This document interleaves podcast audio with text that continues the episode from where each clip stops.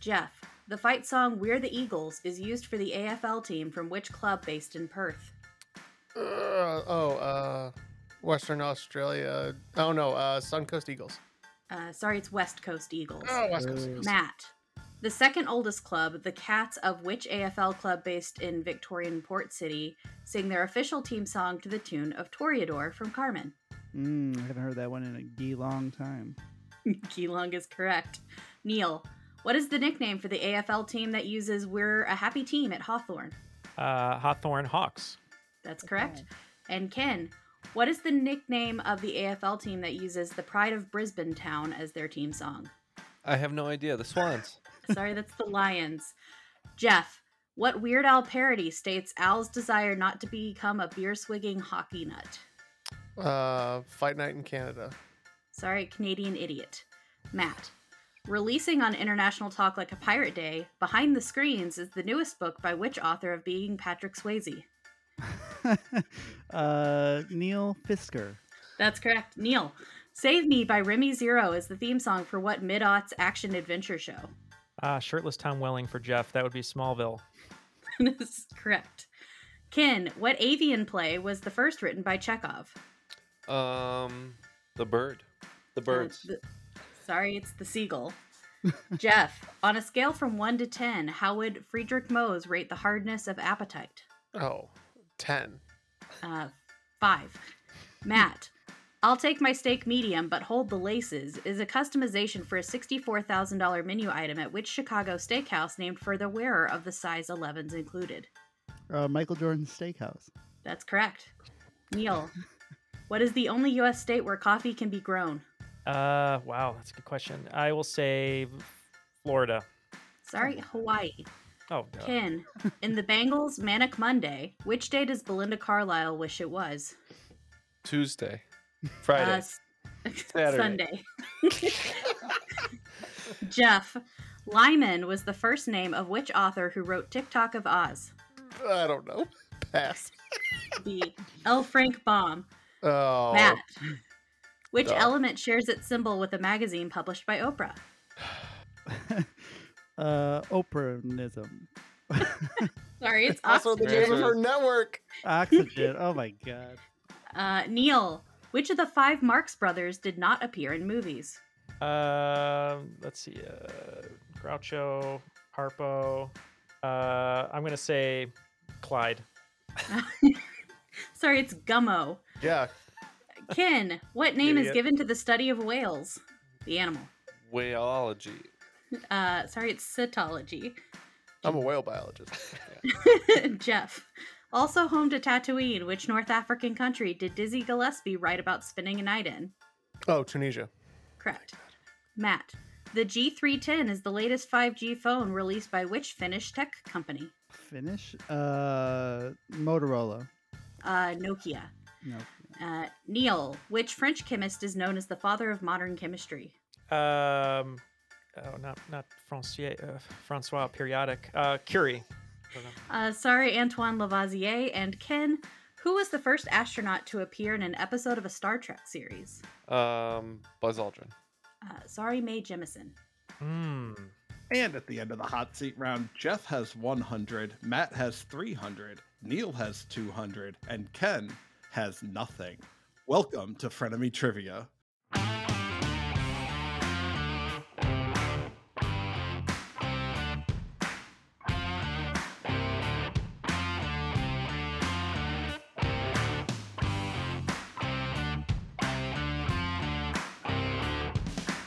First was the hot seat round. Each player received five questions worth 100 points each.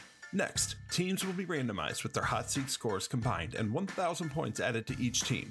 Teams will receive up to four sets of three questions. Each team will answer the same questions and wager 100, 200, or 300 points on their confidence. They will gain or lose their wager based on whether they get it right or not. They will also bet those same values on how difficult they think it will be for their opponents. If their opponent gets it correct, they lose their wager, but if their opponent gets it wrong, they will win their bet. After four sets of questions, or when a team runs out of points, the first round will end with the team with fewer points being eliminated. At this point, the friends become the enemies. The remaining team will divide whatever points they have left and play again against each other with the same rules. In this round, locking in an answer will trigger a 30 second timer for the other player to register their answer. After four sets of questions, or when a player runs out of points, we will crown this week's Frenemy champion. Now, let's start the show.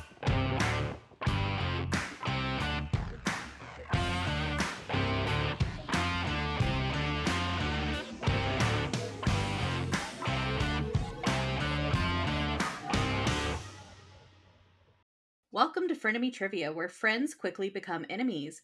I'm your host, Brittany, and joining me is my co-host and best frenemy, Tim. Tim, how you doing and what you drinking today? Brittany, it's been a good day. I got well rested. My kid let me sleep in, so I am excited for today's episode. I also had a uh, what we called a deconstructed crab boil for lunch, where it was like crab and corn and boiled potatoes, but they didn't want to put them all together. Uh, so it was delicious. I am loaded up on crab, and uh, I'm excited for this game tonight. I am drinking. This is from Three Daughters Brewing in uh, St. Petersburg, Florida. It's the Circle Hooked Hazy IPA. Not my best one, but still. I'm counting down the days to where you have a decent beer on the show, and so far the tally marks are ever increasing. I have brilliant beers on this show. You have IPAs every single time. I'm waiting for you to have a beer I'm jealous of, basically. Uh, I mean, if you're expecting stouts and porters, then that'll probably not be till next season when it actually gets cold. They're winter They're delicious. beers. They're delicious are all year round, Tim. They are entirely too heavy for uh, a, a summer day. It is 95 degrees here in North Carolina. Well, speaking of 95 degrees there in North Carolina, let's leave North Carolina and move over to Chicago, Illinois, where we're going to meet uh, most of our guests today. You heard them in the hot seat, but let's talk to them individually now. First up, we have Jeff in Chicago, Illinois. Jeff, how you doing? What you drinking? And who would you consider your frenemy? Oh, that, those are several questions, and my ADHD made me forget all of them. But um, I think I'm doing well. Um, Okay. This evening, I'm drinking a fine uh, 2023 uh, Chateau La Croix uh, berry flavored uh, sparkling water uh, from the Target. Um, I, I think this is uh, required now, right? So hold on. Ooh. Oh, Get that a was a little- beautiful pop. Get a little Foley going. Um, It's like and he's uh, been I'm, here. I'm good. I'm excited to be here. Um, I don't remember what the other question was, but Uh, You who know would what? you consider your frenemy? Ah, yes, yes, my frenemy. Um, I think I have a good friendly rivalry with the uh, the gentleman who you are uh, going to introduce soon here, uh, sitting across the table from me, Ken. So, Call it I out love it. immediately. well, Well- you know, well, let's make our way a little bit back towards the East Coast. And by a little bit, I mean a lot of bit. Into parts unknown of Maryland, we meet up with Matt. Matt, how you doing? What you drinking? And who would you consider your frenemy? Uh, I'm doing pretty well. Uh, today I am drinking a truly mango. It's delicious. I already opened it and drank half of it because that's the kind of day it's been. It's 100 degrees here. It's hot everywhere. Uh, very fun. I'd say my frenemy right now is the weatherman because he keeps uh, predicting things I don't enjoy. Well, I I think we're all frenemies with the Weathermen, so um, and I support it. But And let's. cats. The weatherman and cats. Oh, that that you're saying I support cats, and I was like, yeah, I do. Thanks. um, but let's go back to cooler climes, uh, slightly back in Chicago, where we talked to Neal. Neal, how you doing? What you drinking? And who would you consider your frenemy? I'm doing great. Thank you for having me here. Uh, today, what you're going to be getting is a uh, dark roast decaf blend from Uncommon Grounds in Saugatuck, Michigan. Pouring into the mug here. I think that's Sorry. our first pour, and I love it. Unfortunately, I guess you can't tell if it's a pour or not. It doesn't. It sounds sound like one. But anyway, uh, that was yeah the Uncommon Grounds uh, dark roast there, and Don't uh, take the mic into the bathroom with you. That's what it sounded like.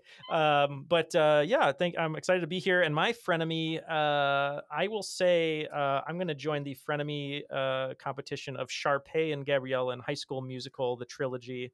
Uh, but I'm just gonna say I'm a frenemy of myself. Sometimes I love myself, sometimes I hate myself, and that's just my life. So there you go. Uh, I'm here for it. I really thought you were going to declare Sharpay Evans your frenemy there for a second. And I was like, bold move, but I'm, I, I support it. Well, thank you. uh, She wants it all. That's what she sings about. She So I, does. I, and she really gets villainized more than she should. So I agree. She's a star. Yeah. I, and, and I think it was the uh, the sage philosopher Lit who said it's no surprise to me that I am my own worst frenemy. Mm, I, I think that is Is it? correct. that's a song me and Neal covered in our cover band. We had Oh, a cover band called Vinnie Barbarino's Dream Machine, and that was one of the four songs we knew how to play. I love it. And speaking of cover bands, before we meet our last guest today, I will go ahead and give a shout out to uh, the Dad Buds, who I don't even think they're really that much of a cover band, but they are dropping their debut AP here in a couple of days uh, from time of recording. So we'll just shout out the Dad Buds because it sounds fascinating. um, but speaking of things that sound fascinating, let's meet our last guest today. Glad you Ken. didn't say speaking of dad bods. I, I I wasn't gonna, but it's a it's an I'm a- audio I'm medium. a physical Um, specimen, I'll have you know. More like daddy bods. More like Zaddy bods. Oh. Uh, Ken, how you doing? What you drinking? And who would you consider your frenemy? I'm great. Uh, one good turn deserves another, so I'm sipping on a berry LaCroix. I'll do the. Here you go, Ken. Let me help you out, Ken. Hold on. That was there you go. Uh, it has uh, that, es- that essence. sip sounded like what if drinking were a fart noise? it's a natu- It's naturally berry essence, so it has some hints of berry and tannins. And my uh, my frenemy, uh, I'll throw it back to Jeff, the only man I could spend weeks with, and also just kind of throw barbs at the entire time, but not be mad at. Aw, That was that's nice. nice. Oh, this is going to be such And a good held and episode. we held hands in Japan You held that- hands in Japan. we we walked miles and miles and miles together. So his hand. so occasionally our hands would like brush each other's, and every time they did, I would hold my hand out and wait for him to grab it. And usually he didn't, but there was a moment. You gotta wait for the right time. Let's Oh can't just just your get on moments with Ken and Jeff. Mhm. This is what happens when you get us after a full day of recording. It's just everything's unfiltered, let loose. Oh, you know, it's beautiful because this is actually only our second episode recording before the sun goes down. Um, and that was also a really fun episode when we did that one. There's something about the midday chaos, which I love, but also doesn't quite drive me to drink. But I am hydrating with something today, and that something is from Sonic. So I'm just gonna shake the cup because I can't really make noises with it. Okay, so shaken cup done for Foley sounds. Uh, but I am currently finishing up one of their Red Bull slushies, which sounded pretty good and necessary today because I did not get a well rested night of sleep. Um, but uh, when I finish that, I have a vanilla cherry Dr. Pepper that I'll be switching to. So Mm. If Sonic wants to sponsor us, we're easy. So That's their slogan too, right? I don't remember. Sunday morning of the Bangles, Ken, that you blew earlier. Yeah, well, my questions were hard. Oh, I don't. I, I, don't. got I envy got a lot of your your questions. I don't, envy worry. you. I will say that that That uh, one, that one Bangles was the one I could have gotten, uh, admittedly, but the, the other four, not, Well, n- no chance. I'm inducted into the softball Hall of Fame later on today, so I appreciate it. I uh I did admittedly take that Bangles question almost directly from Ken Jennings Trivia Almanac.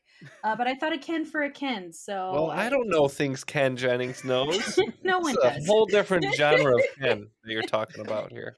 So You are you are Knuff. that one, that that Ken Jennings Trivia Almanac, that one was Mm-hmm. yesterday's question. Neal's book. I didn't read it. We have the book here in the studio for when we get angry at our frenemies and we slap them across the face with it. it's Say a good book trivia. to slap with. Yeah. Um, you think a I can hardy read? boy. You think I read? sometimes. Just Neal's mean- book over and over. Yeah, right. That's why we really like his new book, which is mostly pictures. I pre-ordered that new book today because Oh, well, I thank meant to do that the other day, and I was like, "Oh yeah, I never did that." So, um, I know virtually nothing about the shows in the book, but I'm hoping it'll teach me some things, or at least proper architecture. It will. It'll teach you a lot of good trivia nuggets for when you play trivia. So I hope Speaking of nuggets, Excellent.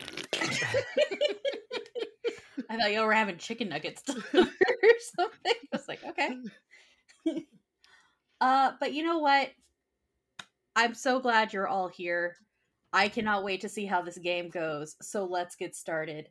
Today's matchup is going to be Jeff and Matt, who have chosen what team name? Urban Legend Outfitters. Love it. And they will be taking on the team of Neal and Ken, who have chosen the name. Bed, bath, and body horror. Are Yes, you saying body horror or body horror? Body horror. Horror. Double R O R. Okay, uh, we gotta call it. We gotta correct our. Um, Body horror. Cronenberg. okay, Yeah, David Cronenberg. Yeah. Cronenberg We're uh, Jr. correcting our spellings now. And I know Tim isn't playing, but if he had a team name with the tank tops and the fact he's eating crab today, he is the true My Name is Earl Crabman. So that's what you are today. Well, the team of Urban Legend Outfitters is going to start with 1,400 points, while Bed Bath and Body Horror will start with 1,200. Okay, Not bad. I appreciate Matt's softball playing career. Hit a few dingers. well, we'll see if y'all continue to hit dingers as we go into our first section. The categories for our first set are A Dutch Boy in Literature, Graham's Space Jam in Science, and Actors Who Are Probably Immortal in People. Go ahead and send Tim your wagers. And Brittany, I do have everybody's wagers locked in. Perfect. Thanks, Tim. So, your first question today is in A Dutch Boy in Literature. The Disney Channel original movie Brink is an homage and modern retelling of which children's novel by Mary Mapes Dodge, which featured the hero of Harlem, aka the Little Dutch Boy. The name Hans was updated to Andy for the film, and the setting was updated to LA, which was a much warmer climate. Oh, Neal loves Brink. I His do favorite love Brink. Do you really? I do Yeah, love Brink. Yeah. Talks about it all So the does- time. So does my fiance. We bought a copy at a yard sale for like two dollars on DVD not that long ago, and I'm pretty sure we have one in the basement already. Big Brink heads over here. I've never seen it. Okay, looks like we're locked in though. Yep. Okay. Uh, Team Bed Bath and Body Horror have locked in. So Team Urban Legend Outfitters, you can talk this one out. Ugh, I don't know this. Uh, what's was this the uh, Pied Piper situation? I don't. What does Brink do? Do the blades Blade Runners run after him? I'm not. He's sure. not a he's not a blade runner. He is a roller bladist, I believe, is the correct term. the same Uh, people. Maybe I'm wrong. Do you do you have any idea? Children's novel. Hero of Harlem. I know who the hero of Brooklyn is. Who? Spider Man. Oh yeah, that's right. this is the Amazing Spider-Man, uh, issue one, I believe. When Brink's uncle dies, right? Yeah, we don't know. We Uncle don't know. Uncle Brink. Uh, he's- you know, with great rollerblading comes great responsibility. Hey Jeff, it's me, your Uncle Brink. You want to go skating? It's a it's a canon event. Lace them up, Jeff. We're going for a mile. Yeah, that all sounds good. Uh, yep, Amazing Spider-Man issue one. It, it went- all went well until the kid from Big Daddy threw the uh, thing underneath the rollerblades, and that's how Uncle Ben died. So any thoughts? We said uh, the Amazing Spider-Man. Okay, you locking in with the Amazing Spider-Man. Okay. Uh, Team Bed Bath and Body Horror, what did you come up with? So I do love the movie Brink, uh, as Matt mentioned, and I do love doing deep dives on on Disney history on things that I like, like the uh, the concert of Britney Spears and Sync in 98 Degrees from like 1998. But um, but we locked in with Hans Brinker or the Silver Skates. Okay, locking in with Hans Brinker or the Silver Skates. What did you wager on yourself and your opponents here? Uh, we wagered 200 on ourselves and 200 on our opponents. Ooh, we wagered 100 for us and 300 for them. Okay, thank you. Um, well, one team actually got this right, and it was in fact the Amazing Sp- No, it was Hans Brinker or the Silver Skates. Uh, although I loved the take of the Amazing Spider-Man. um, yeah, I actually stumbled across this when I was researching the little Dutch boy, and uh, every time I saw the name Hans Brinker, I was like, oh yeah, like Andy Brinker from Brink, right? and then it actually was, and I was like, well, okay. Uh, so Tim, what did that do to our scores? Oh, we had a fun time. Uh, this this really favored Team Bed Bath and Horror as they're going to pick up an 800 point swing, 400 for them, while Urban Legends lost 400. Mm. Okay. Well, then that does bring us to question two in Graham's Space Jam, a science question. And uh, thank you to Jay Borsum for helping with the wording of this question. You need to know the average rate of star formation as a jumping off point for what equation named for its creator, which serves to estimate the number of extraterrestrial civilizations that might exist in our galaxy. Of course, you also need to know the percentage of stars with planets, the odds a planet can support life, the likelihood that a planet will develop life, the fraction of biospheres that develop intelligent life, the rate at which intelligent civilizations develop adequate technology, and how long such a civilization tends to broadcast. But some just chalk all of that up to God's plan. Was there a question in there? yes. Uh, we are Uh, looking for the got it. name of the equation named for its creator. Ah, I see. So uh, Jeff's in already. So, uh, what do you think?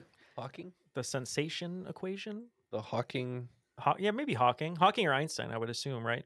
Yeah. So we'll say uh, Hawking. Okay, Hawking and Hawking. Um, Team Urban Legend Outfitters. What did you come up with, and what was your thought process? Yeah, I was pretty sure um, before um, divine inspiration struck that this was the Drake equation. Yeah, and then I knew it from Mm. uh, God's plan that this was the Drizzy equation. well, uh, uh, what'd you wager? Sorry, I know how to host sometimes. uh, what did you wager on yourself and your opponents here, Team Urban Legend Outfitters? Uh, we wagered 300 for us and 200 on them. Cool. And Bed Bath and Body Horror. We wagered uh, 100 and 100 for both. Okay. Well, this is in fact the Drake equation or Drake's equation, aka Aubrey Graham, but not the same Drake. So, uh team Urban Legend Outfitters, you got that one right. Tim, how did that shake out in the scoring? Many of those 800 points were given back. Urban hmm. Legend Outfitters will pick up 500 points, while Bed Bath and Body Horror will lose 200. Okay, and taking us to question three of this set. In actors who are probably immortal, a people question. Which actress, known for her recurring roles in two separate vampire TV shows, as well as appearing in Pretty Little Liars and currently in the main cast of Ava DuVernay's Queen Sugar, won a Teen Choice Award for movie fight scene for her role in Save the Last Dance? She was born in 1979, allegedly, and is also the stepsister of Beyonce and Solange Knowles and the grandniece of Berry Gordy. What about um, Um, something like that? 79. Uh, Save the Last Dance. yeah, I'm trying to remember.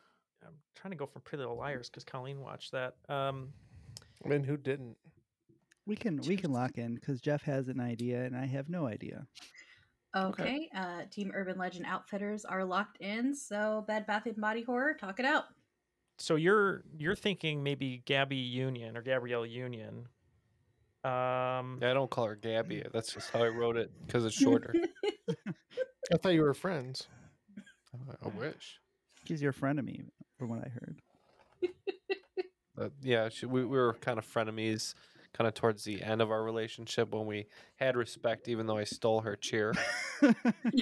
we had a mutual respect for one another, and we became frenemies. hmm What do you What are you person thinking, Neal? Um, well, I'm just trying to go through the cat. So Pretty Little Liars, um, Shay Mitchell, um, Vampire TV shows: Buffy, yeah, there's Buffy, uh, um, True Blood. Vampire Diaries, True Blood. Uh, but Berry, the Berry Gordy thing is is uh, messing with me. Um, I wouldn't go too hard on that. There is a, there's an actress who's on. I think both of them. Um, are there Jeopardy rules on this?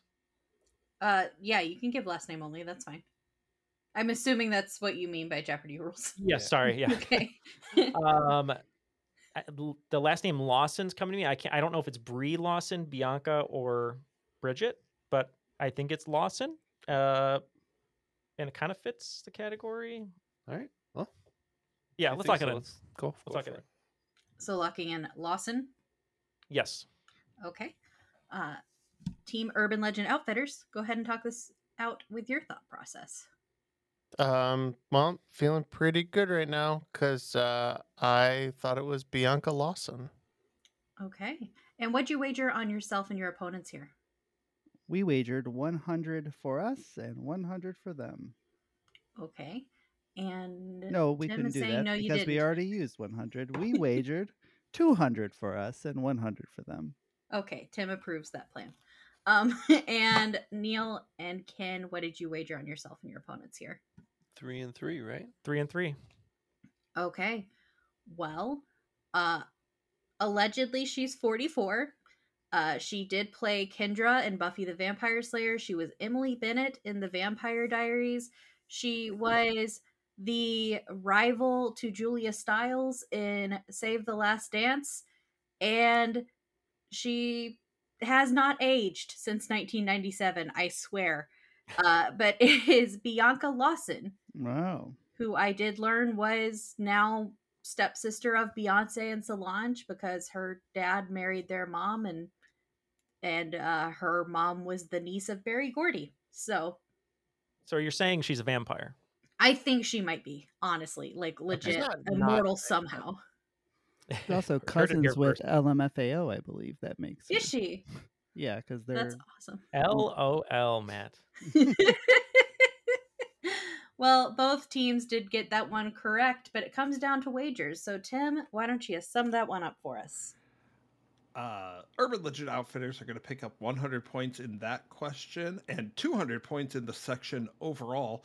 Uh, Team Bed Bath and Body Horror pushed 300 each way on that one, but they also picked up 200. We're going to party rock on to the second uh, second section with Urban Legend Outfitters at 1600 and Bed Bath and Body Horror at 1400.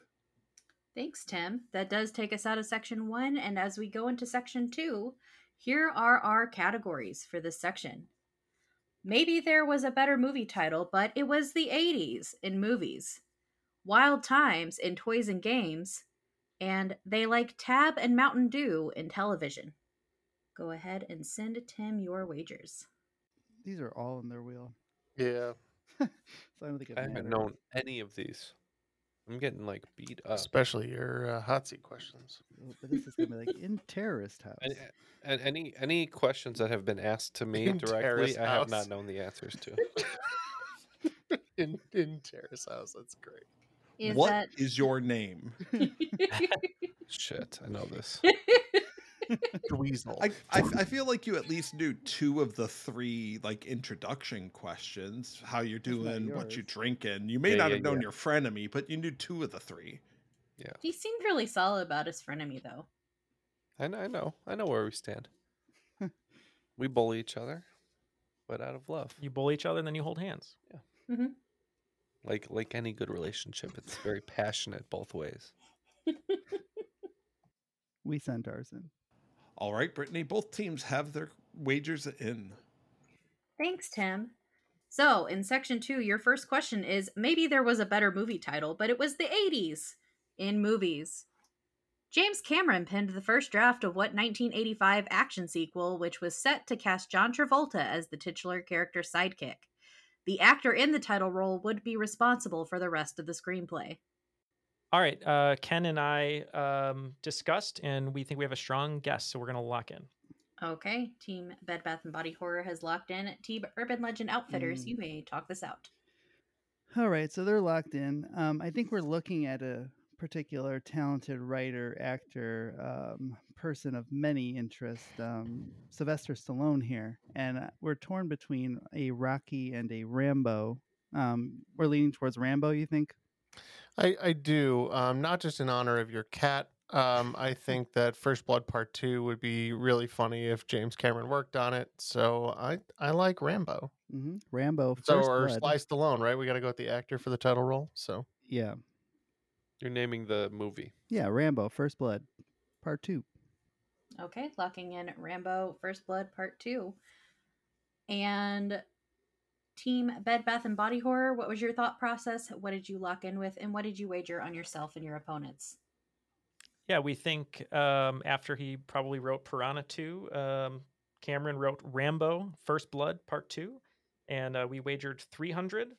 And on our competitors, we said that uh, they would, we'd have 200 on them. And we wagered 100 and 100. Okay. Well, uh Tim actually wrote this question and I completely forgot that your cat's name was Rambo. Um but this was not meant to be the swing right in Hmm. Matt's wheelhouse again. Games that Uh, are in Matt's wheelhouse for Mm. 400. Matt is an industry plant, is what we've learned. but I hope Rambo's doing well, honestly. Uh he's a marvelous cat. He's past 30 pounds. He's doing amazing. He's living his best cat life. oh, I love that tubby tubby guy.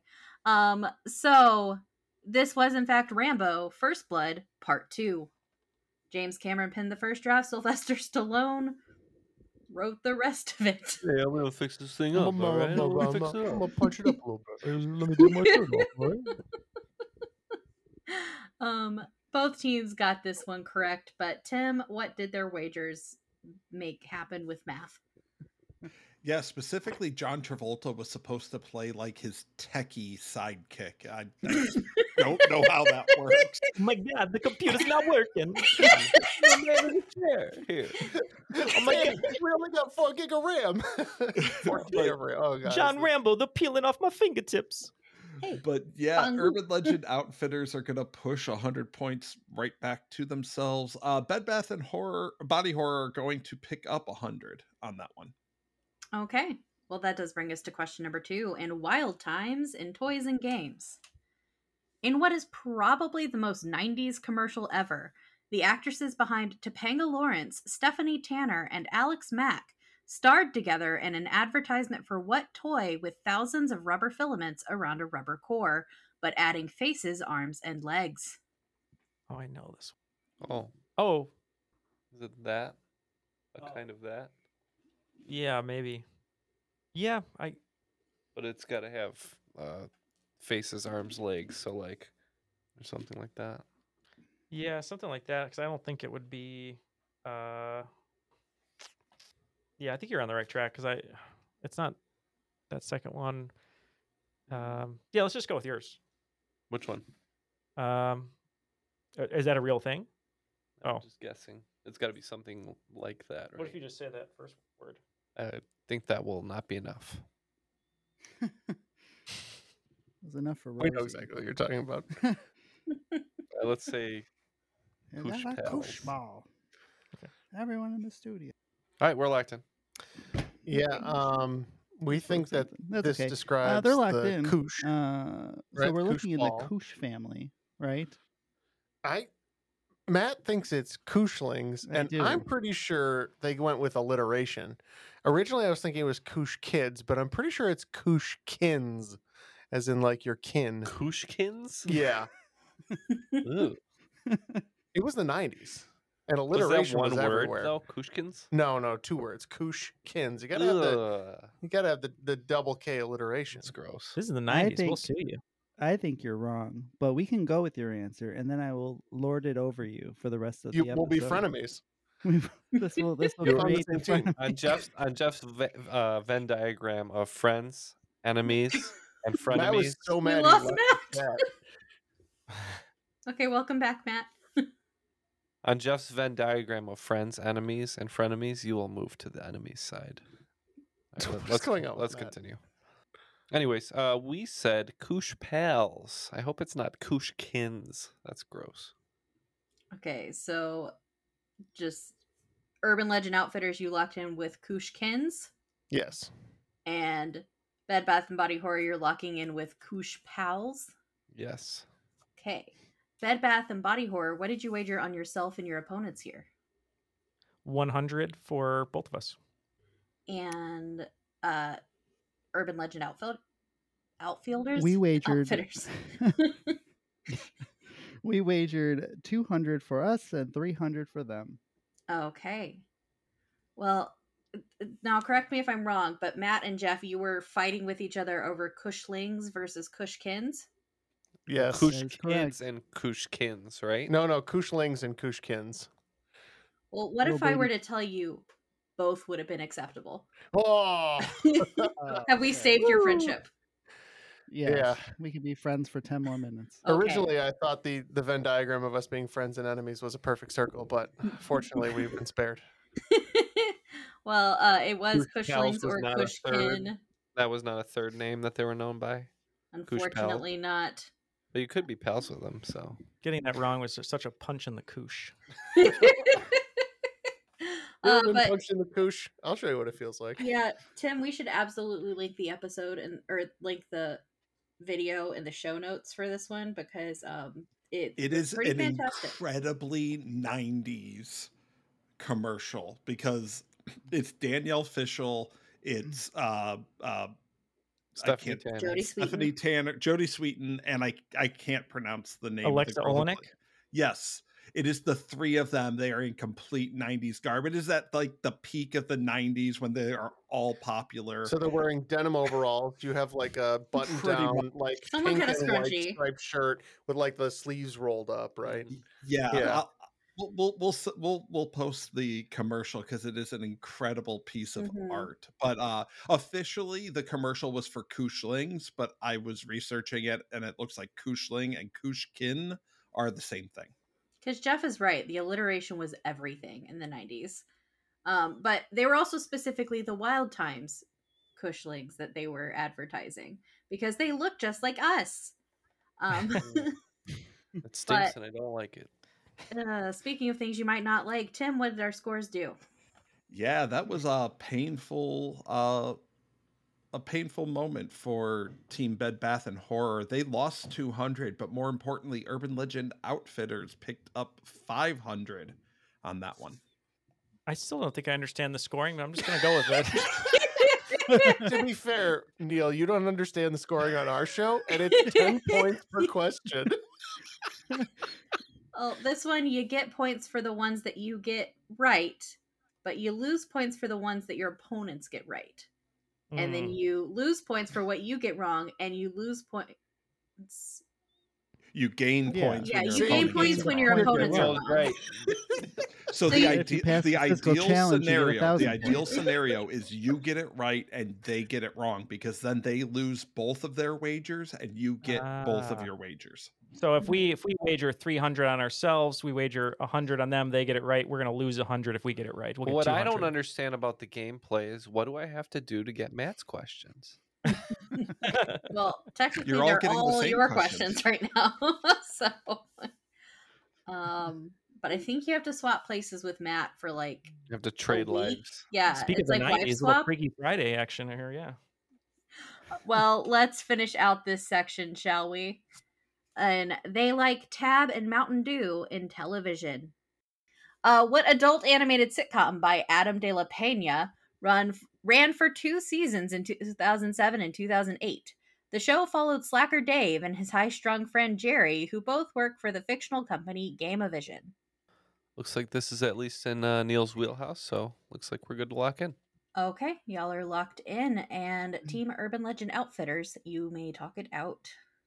Yeah, I remember seeing this show promoted heavily on either Netflix or Hulu every time you logged in. It was kind of the show that was promoted.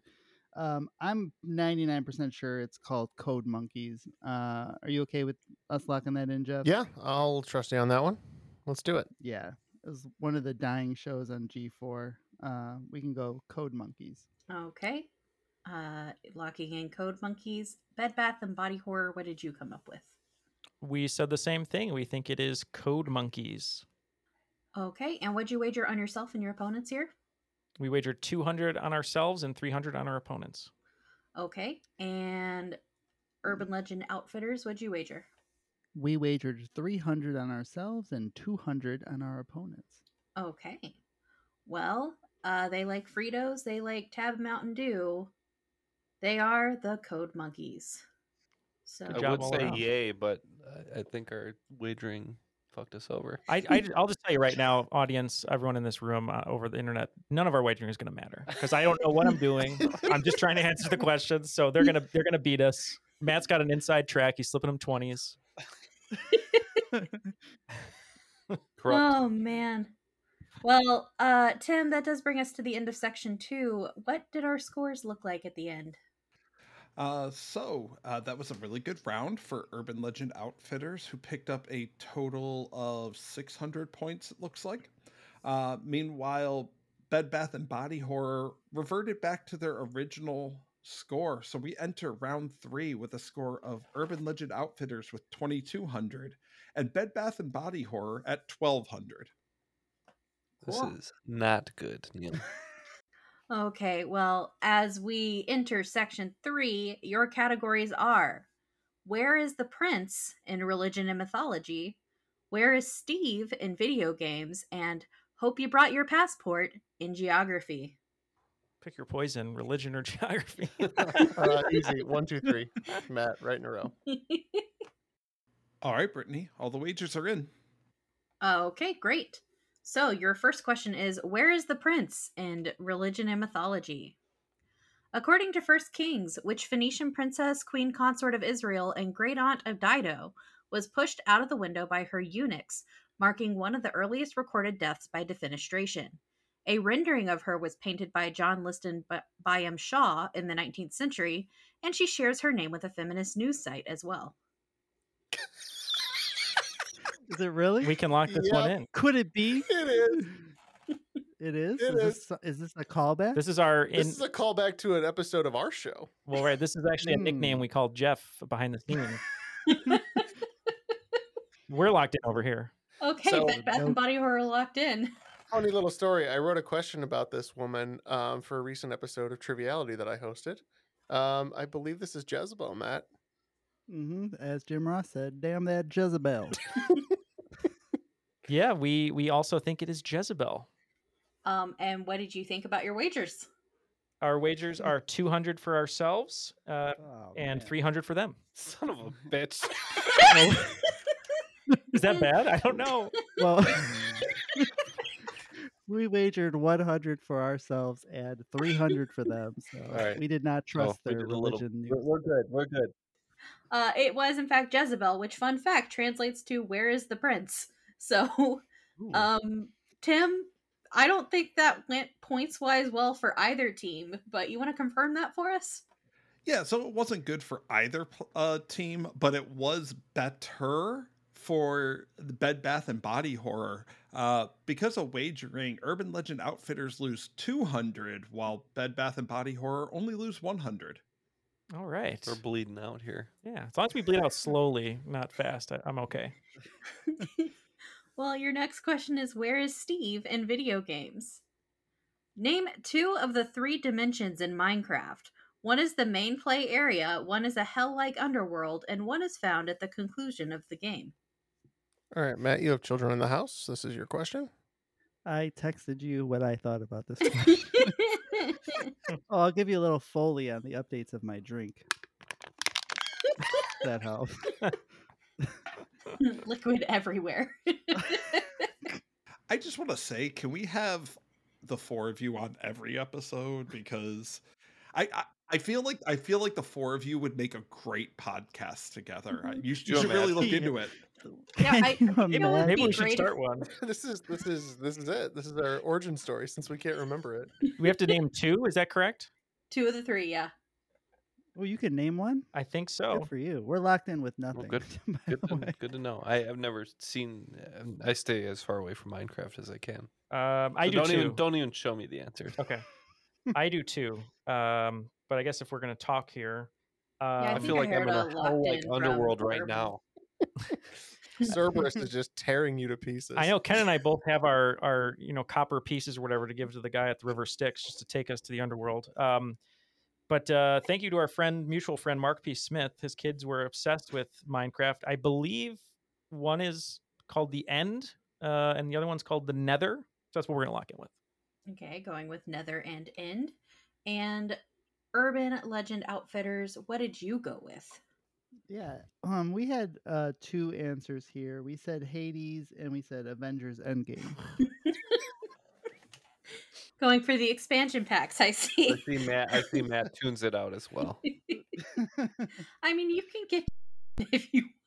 No, I'm just kidding. Pho- photo friend, photo I was child. like, I don't think we've ever used phone a child before. For but- 25 cents yeah, a day, you can phone a child for trivia. No, then you got to phone Chris Hansen. That's the second call. Hey, you, Matt. you phone a child, we phone Chris Hansen. That's what I like. Hey, Matt, I'm going to need you to take a seat here. Uh, we've had reports that your cat is showing their butthole to the camera and you're paying kids quarters for trivia answers. How old is that cat? Not old enough. I think. Why is there a bag of condoms on your on your There's McDonald's? There's McDonald's. Oop. I don't remember where we were at this point, but um, Well, Urban Minecraft. Legend Outfitters, what did you wager on yourselves and your opponents here? Uh Where that's you guys. Oh, yeah, I was two, just saying, excuse you. Uh, Matt, what did we wager on this? This is the nether realm right now. We wagered uh 200 on us and 100 on them. Ah. Okay, and Bath, Bed Bath and Body Horror, what did you wager on yourselves and your opponents here? Uh we put 300 on ourselves, 200 on them. This could be huge. This could be huge. It could be huge, uh, because there were three possible worlds. One of them was the overworld, which was the main world, and then the other two were the Nether and the End. Mm. Neal, I just want to say your performance in this game has been amazing. Well, mine has been miserable. That's all right. As But long we're a team right now. as long as you keep your hands under the Here- table near my, me, I'm here's my strategy. Here's my strategy. Coast on Neal's uh, tailcoats, and then when we ultimately face each Oh, then co- crush yeah, 'em. coattails, and then when we face each other in the final, then I'm gonna I'm gonna. That's come. a real like reality TV way of doing things, which is smart. I would play it that way. Yeah. If I was you. Well, um, after all that, Tim, numbers seem irrelevant, but we do have to present them. So, I mean, I suppose we don't have to. It's our podcast, but go ahead and do it anyway. could just do Yep. the podcast for fun, you know. Bed Bath and Horror thought they were pretty much out of it, but they're now only down 100 after that question uh, because they picked up 500 there while Urban Legend Outfitters lost 300. Inflicting a little body horror on the other team, I'll say. Yeah. They'll have to outfit somehow. I don't know. I I don't We'll, have edit a the segue net- for we'll- we'll outfit ourselves with their skin. I'm gonna Some would infinity say it was pool Kafkaesque, Mm. I believe. Well, I hope you brought your passport for this geography question. The Hotel Arbez is located in a tiny village called La Cure on an international border. It was used as the site of the Evian Accords in 1962, resulting in Algerian independence from the host country.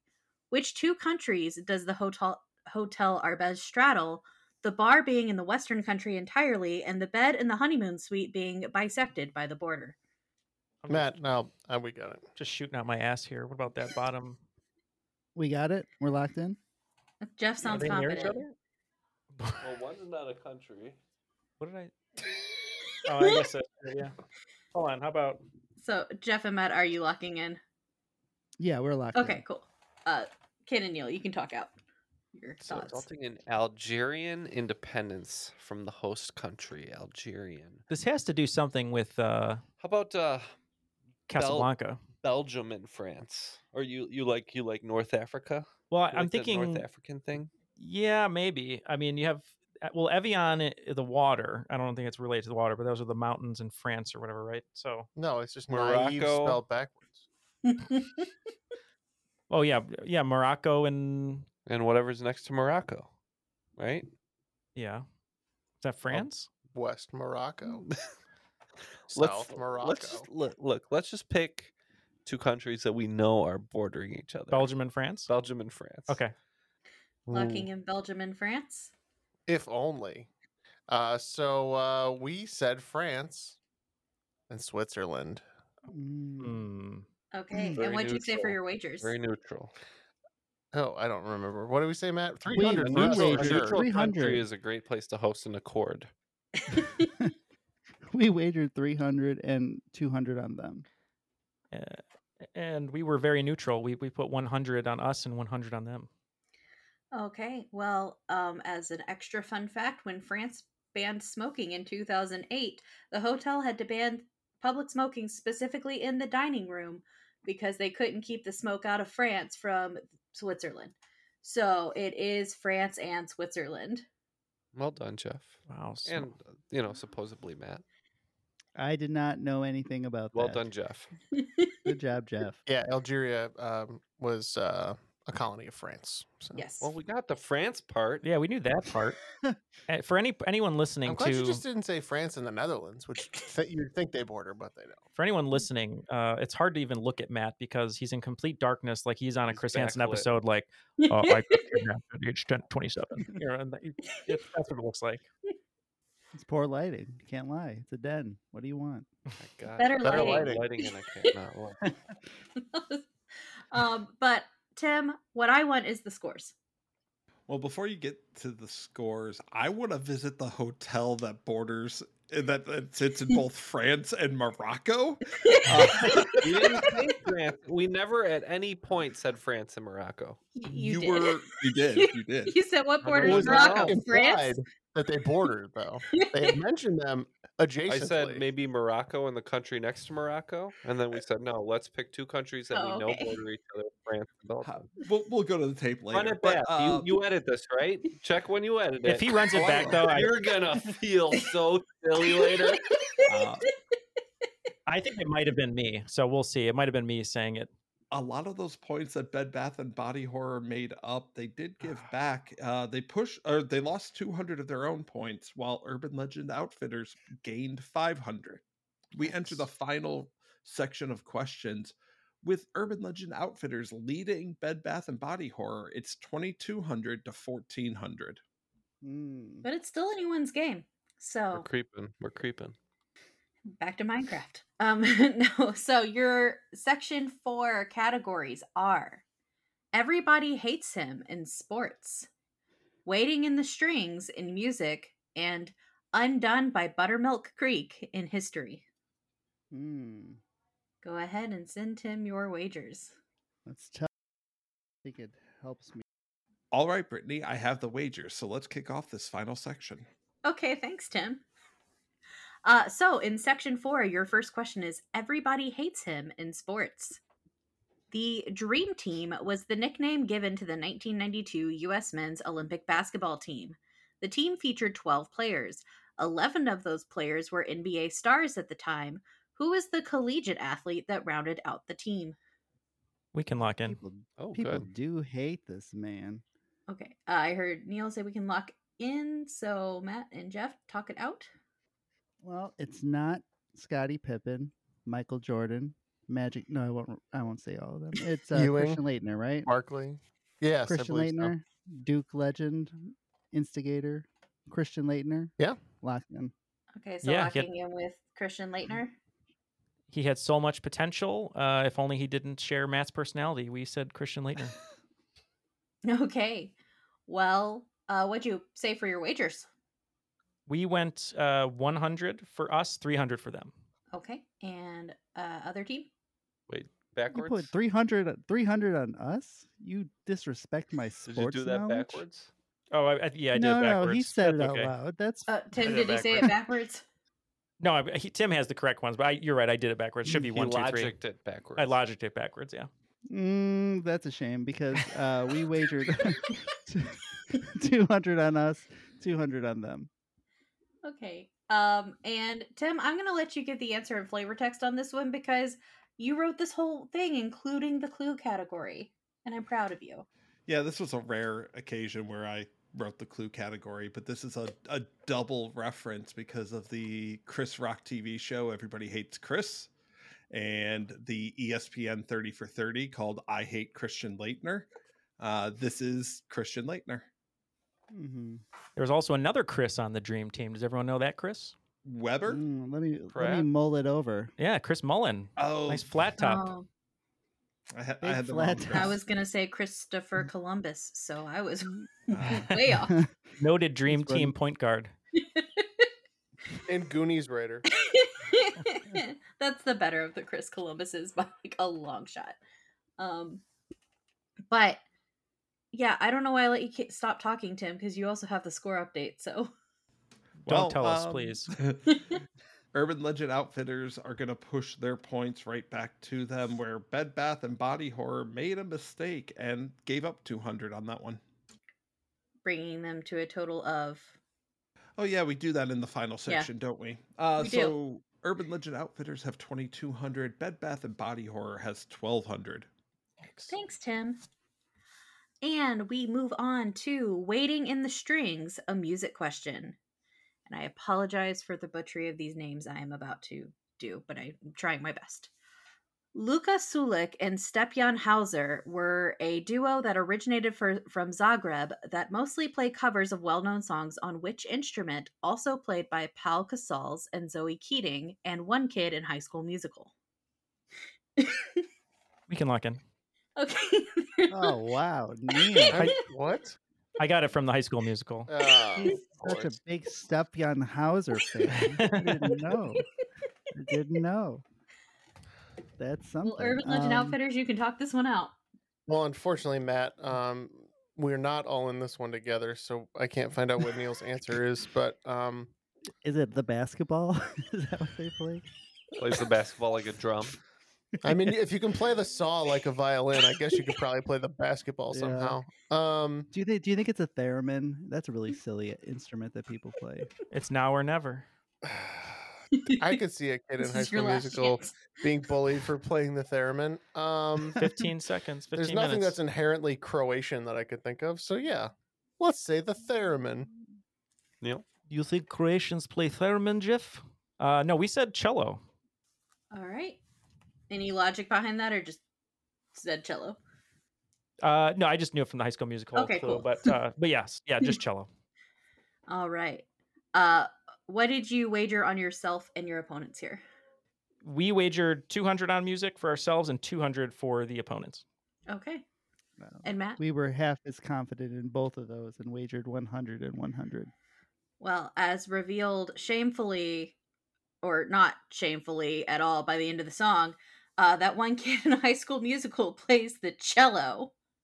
Awesome. What's that? uh, saw? Uh, but those were the two guys from the group Two Cellos. So this Oh, my was the cello. I just watched High School Musical 3 two days ago. So there you go. Why? just- Why would you do that? Look, It's great. I just watched a guy reacting to the three High School Musical movies. So I'm sure that was hilarious. it was very have- fun. Yeah. But have you watched High School Musical, the TV show? It's High School Musical, the musical, the series. If, Okay, uh, yeah. And yes. And just a little tidbit for you and the listeners at home, just to you know add a little uh, heartwarming uh, element to this podcast. The guy in High School Musical who said I play the cello was arrested at gunpoint. Uh, re- excuse me, was arrested for robbing a pizza place at gunpoint. So there you go. That's what happens when you play the cello in High School Musical. He's playing the cello in prison now. yes, right. Now he's the one who's trying to be breaking free. Wow. Uh, so this is really fun because the gap has just closed heading into the final question. Um, we love drama here. Urban Legend Outfitters are going to lose 200 there. Bed Bath and Body Horror picked up 400. It is still anybody's game, depending on how this question shakes out.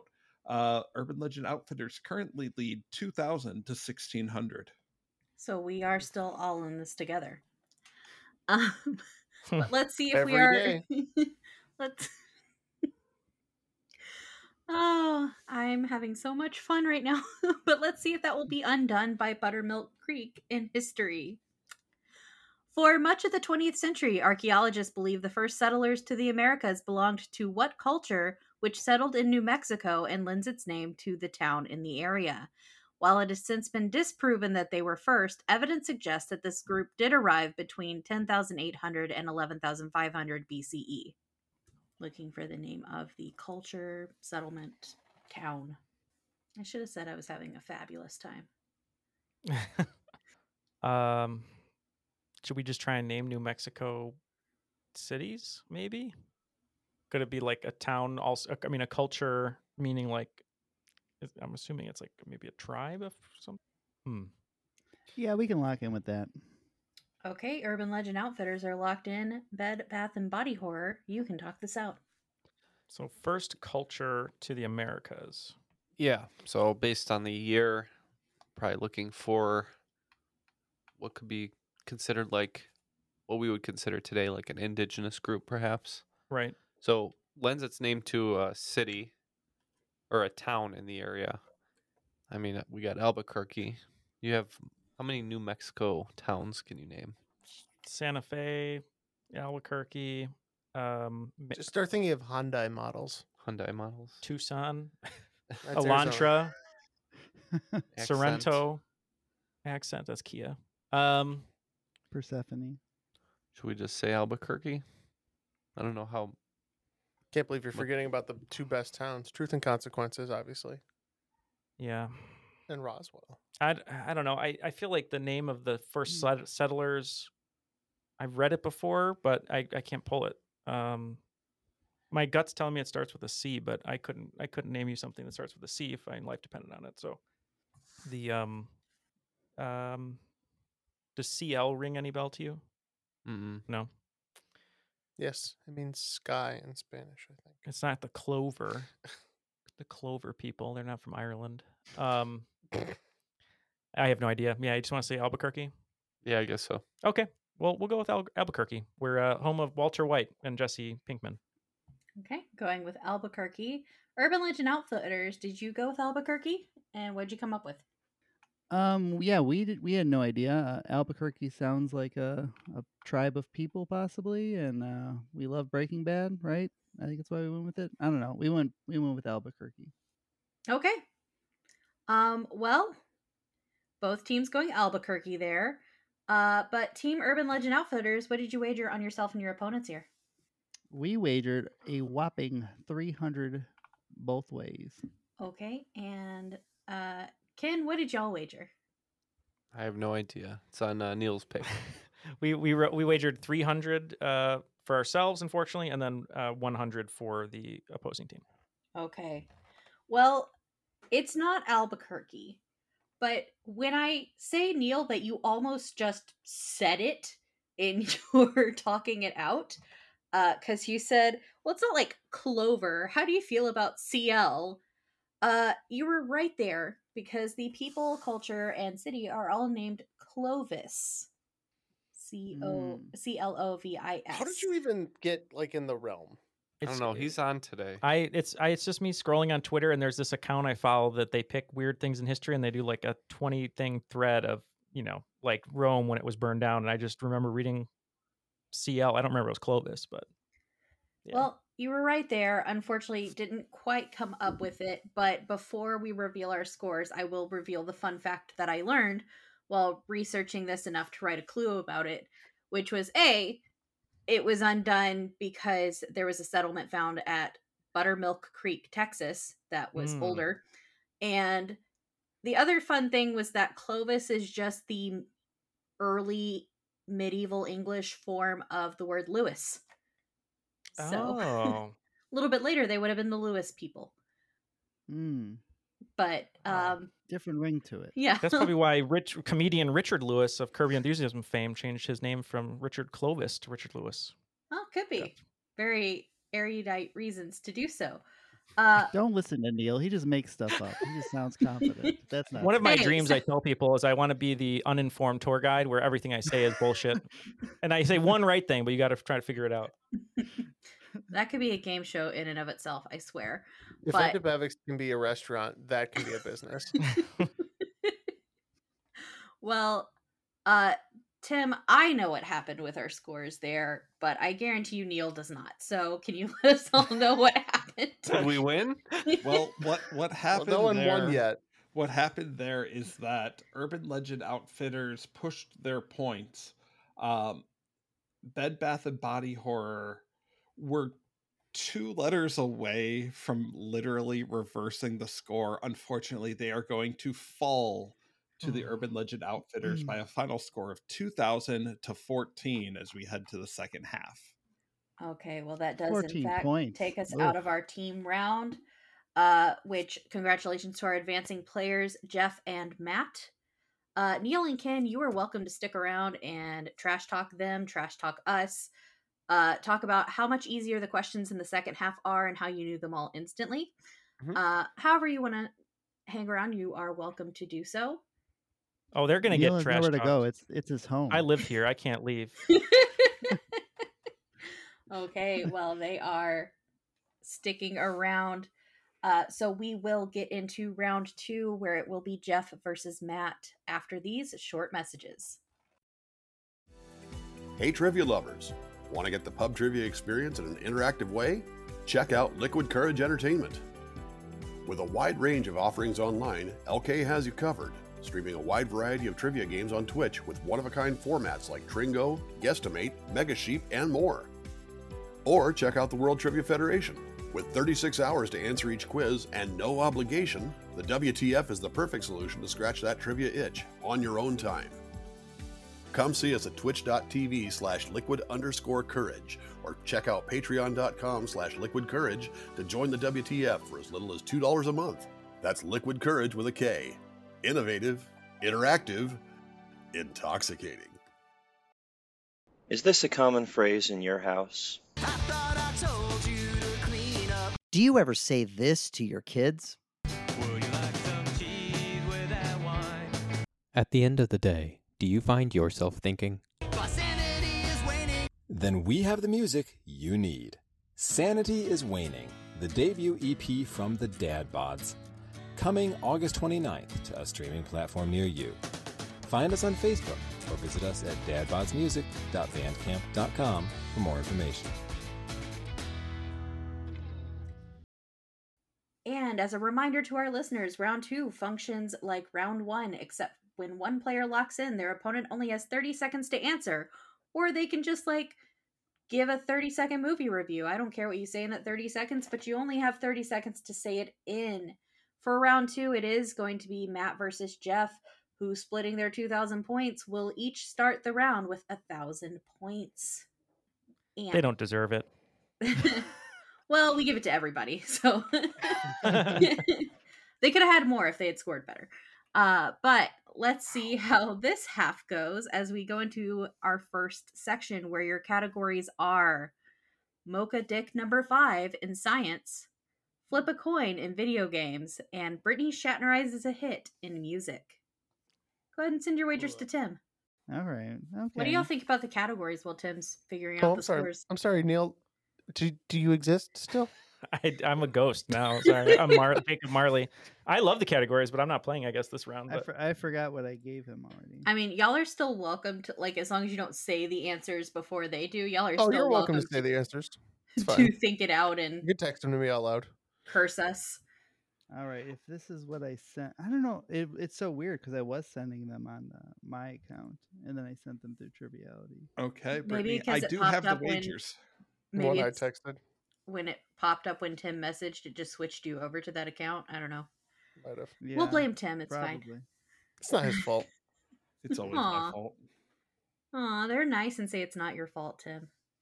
Yeah, but you know We're, better. mid, we're Midwest uh, pleasant. it was pleasant. I mean, I mean, if we're being honest, we're all Midwest people here because I'm from Ohio and Michigan. That's so true. Why True. would you admit to being from Ohio? Why would you say and? That just seems like you're gonna make everybody mad at you. no, I I lived the first 13 years in Cleveland, and then like from 13 to 19, I was in Detroit. So Oh, moving Your on up. formative years were in Michigan. So like the the, east side majority was Ohio, but the but the developmental were in Michigan. So it's like a little bit of both. All right, Brittany, I do have the wagers in. Perfect. So your first question in this section is Mocha Dick number five, a science question. Ambergris was a prized substance used in perfume that was harvested from the digestive systems of which species of animal? Presumably, it wasn't named by a 10 year old, but you could convince me it was. Mm, I'm locked in. mm. Lo- uh, Jeff locked in, so Matt, you can talk it out. Because let me tell you, when I found out that uh, that Dick was a all right, what am I saying here? I forgot everything I'm saying. This is a this is a whale penis. You I had believe. one drink. you say the word dick, and Matt just gets all out of sorts. I was too flustered. Uh, digestive system. I think it's a whale. I'm gonna say whale. I don't know. You're right. Um, I'm pretty sure it's a sperm whale. Uh, so that's what I said. Give me points for regular whale. Sperm. That was my Beavis impression. Butthead. So now the questions I know start coming out. I know as we're sitting back here. Yeah. Didn't we All say right, whale Matt. biologist earlier? Honor system. If I had said be more specific before Jeff got his answer in there, what were you gonna say? Uh, well, Whale. that's yeah, that's hard to say. I'd probably say a killer whale because it's my favorite whale. So no points for me. Okay, because I would have prompted you to be more specific on whale. Hmm, well, that's a shame for me and my points. Okay. Matt, if you like Futurama, there's a whole episode that's centered I around underst- I precious understand. that. ambergris. That's where I know the name from. But I couldn't remember anything Okay. further. Well, so Matt's locking in with killer whale. Jeff is locking in with sperm whale, and uh yeah, Mocha Dick was the real life inspiration for Moby Dick, who I learned was a sperm whale. Oh, Mocha Dick was real. Mocha Dick was real, Wow. and Moby Dick was the character based on Mocha Oh, it's Dick. very real.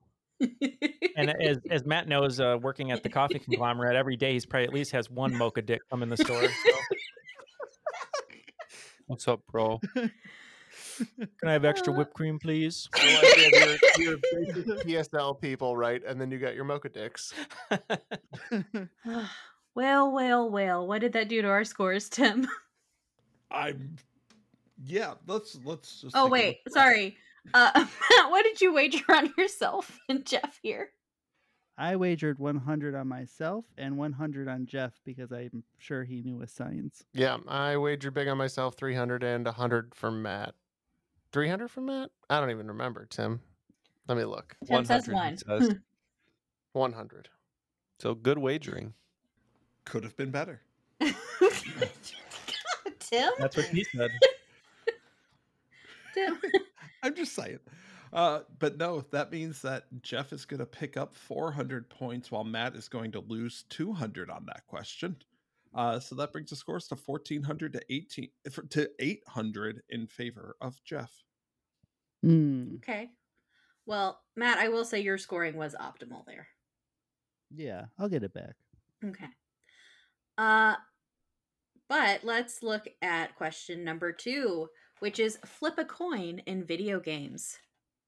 Miles Prower is the given name of what video game character who first made his appearance on the Emerald Hill in 1992? I'm locked in. This is crazy. Okay. I know these are all in your wheelhouse. Uh Ken is shaking his head. Ken is mad because he actually knew a question. Just in the Well- wrong order. They were just given in the wrong order. Is my That's that's the problem. You know what it is? Is because the order was randomized, and it's usually Ken McNeil, McNeil and then Jeff. and Jeff. Yeah. Uh, that's the problem. You're in the wrong slot. I think you're in the Jeff slot. That's an issue. Mhm. Uh, back to this question. Not for the Emerald first Hill, time. 19. Get out of the Jeff Nah. slot. I don't touch the Jeff slot. Emerald Hill, There's nothing, 1992. nothing good to come out of the Jeff. slot, Uh, that's for sure. I'm just thinking about uh, the Sega Genesis. Um, now you're playing with power. That was Nintendo, so that's not right. Um, but if you it's not right. you could be playing with power because you're playing with Tails. Because I'm pretty sure this is Tails. okay. Locked in with Going Tails. with I would get going there. with tails. Jeff, what did you lock in with? Yep, I knew this was from Sonic the Hedgehog. Um, I said Tails. Okay. And what'd you wager on your on yourself and Matt? Oh, I wagered 200 for myself, but I wagered 300 on Matt, which Mm, isn't great. I wagered 300 on myself and 200 on Jeff. Okay. Well, uh it was in fact Tails from Sonic the Hedgehog, as I think Ken knew based on his reaction while I was reading the question. thank you for the talk now. Kind of. thank you for the nod on the audio No, I'm medium. dejected. Oh, he's just he's refusing Aw. to He's marry. very very sad. ungrumbled. Aw, well, hopefully we can get you gruntled again. But Tim, what did that do to our scores? Uh, Matt has got the prower on this one. Uh, he gained 100 points here, and Jeff lost 100 due to their wagers. Uh, so it's a little bit closer after that one. Okay. Well, then let's talk about question number three, which is Brittany Shatnerizes a hit in music. Name this song, which spent five weeks at number one in 1992. So your girlfriend rolls a Honda play-in workout tapes by Fonda, but Fonda ain't got a motor in the back. of her Honda, my Anna. Conda don't want none unless you've got buns, hun. Oh, oh, I'm a hard lock. Mhm. Jeff is hard locked. Are Matt, you? you have 30 seconds. I think you have to see a doctor if it's more than four hours. uh, I thought that this would be his follow up, Put Him on the Glass," which was a very tasteful song about putting produce on the glass. Um, but I believe that this is uh, the knighted Sir Mix-a-Lot um, in "Baby Got Back." Yeah, um, later nicely sampled by um, Nicki Minaj. Um, I said, "Baby got back." Okay, and Matt, what did you wager here? I wagered two hundred on me and three hundred on Jeffrey. And yeah, Jeff? I was I was not very confident here with music. I put hundred on myself, but I put two on Matt. Okay. Um, Ken or Neal, did you know this one? It's an obscure song. Oh yeah. Oh, f- oh yeah, of course. Who who doesn't know Sir Mix-a-Lot? Uh, oh, Neal's Anaconda don't. Don't no, that's just true. His And if, Anaconda don't. and if you love fart jokes, watch the Nicki Minaj fart cut of her rendition of this song.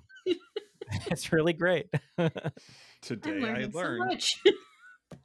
Uh, but Tim, both teams got this one right. But what did it do to their points? Because I think they both lost points. They did. They did both lose points. Uh, both teams got this one correct, but wagered a hundred more on their opponents than they wagered on themselves. So we leave section one of the second half with Jeff at twelve hundred and Matt at eight hundred. Excellent. So your categories for that second section are Come for the Food, Stay for the Hijinks in Literature, The Big Sky's the Limit in History, and How the Sausage Gets Played in Sports. All right, locked in. Loving the uh, the category names. Oh, thank you. After I, hearing uh, the answers, I'm like, oh, that totally made sense. Yeah, there's definitely some clues that are more back solvable than they are solvable. But it was, I think it was Tim. You did. Everybody hates him, or the Chris one. Mhm. Yep. As as, when I, as soon as I read that, I'm like, okay, think of Chris's, famous Chris's. So got me on the Mhm. right track. Yeah, Tim messaged me. He's like, I even wrote you a clue category. And I was like, oh. And I was kind of scared, I'll be honest, because you never write clue categories. so I went and looked and I was like, oh, okay, because his name is Chris. He's like, it's a double clue. And I was like, you'll have to explain the second one. Well, Yeah, the first when I- one is Chris Rock. I was like, yeah, I got that one. Mhm. back back when I had a sports podcast when COVID happened, we were scrambling for content, so we started doing like ESPN 30 for 30 watches and talking about them and we watched the Everybody Hates Chris uh or I Hate Christian Laettner Mhm. uh 30 for 30. That was they fun. also just watched Everybody Hates Chris, but it wasn't related to sports. Uh, plus he goes to Duke and nobody likes anybody who went to Duke. They're So already- yeah, he's already behind the eight ball. yeah. Uh, but Brittany, I do have the wagers in for the second section. Awesome. Well, then let's get it started with Come for the Food, Stay for the Hijinks in Literature. Daughter of Richard Rodgers, Mary Rodgers wrote which novel centered on Annabelle that has been adapted to two theatrical films, each of which starred a different Oscar winner playing more than one role? Glad I wagered not a lot on this one. Same here. This looks like it's going to be a wash. See, I know this one now, Ken. We're both out. I was gonna Well, whose fault is that? Sucks to suck. Um, I'll lock in and force him to think. okay, Matt locked in. Jeff, you have 30 seconds. Adapted into two theatrical films, each of which starred a different Oscar winner playing more than one role. Annabelle sounds like the name of a doll. I think this might be a horror film thing. So uh, I'm just going to say, um, you know, it, even though that was written by Stephen King. Okay, you're going to say it, even though it was written by Stephen King. Matt, what did you say? I said The Parent Trap, even though I'm not sure if it's a book. okay. Um, uh, what'd you wager on yourself and Jeff here? Uh, 100 and 100. And Jeff Uh, I said 100, 300. and Neal, do you want to tell him how close he was? Yeah, you you were close, Matt. I, I'm surprised. I figured on your playlist you'd have the song "Take Me Away," sung by uh, you know, by someone Yeah. that's This is uh, Freaky Friday Freaky nonsense. Friday. Oh, man. It was, in fact, Freaky Friday. Um, the slogan for TGI Fridays is "Come for the food, stay for the fun." I think, but something along those lines. Uh, but this was come for the food, stay for the hijinks, like body swapping with your parent. Pretty Uh, sure this I've was Freaky Friday more recently than I went to a TGI Friday. That's very possible.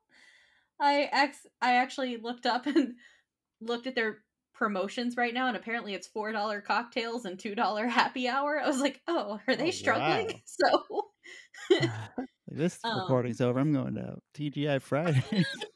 there you go. the only inflation resistant uh, restaurant.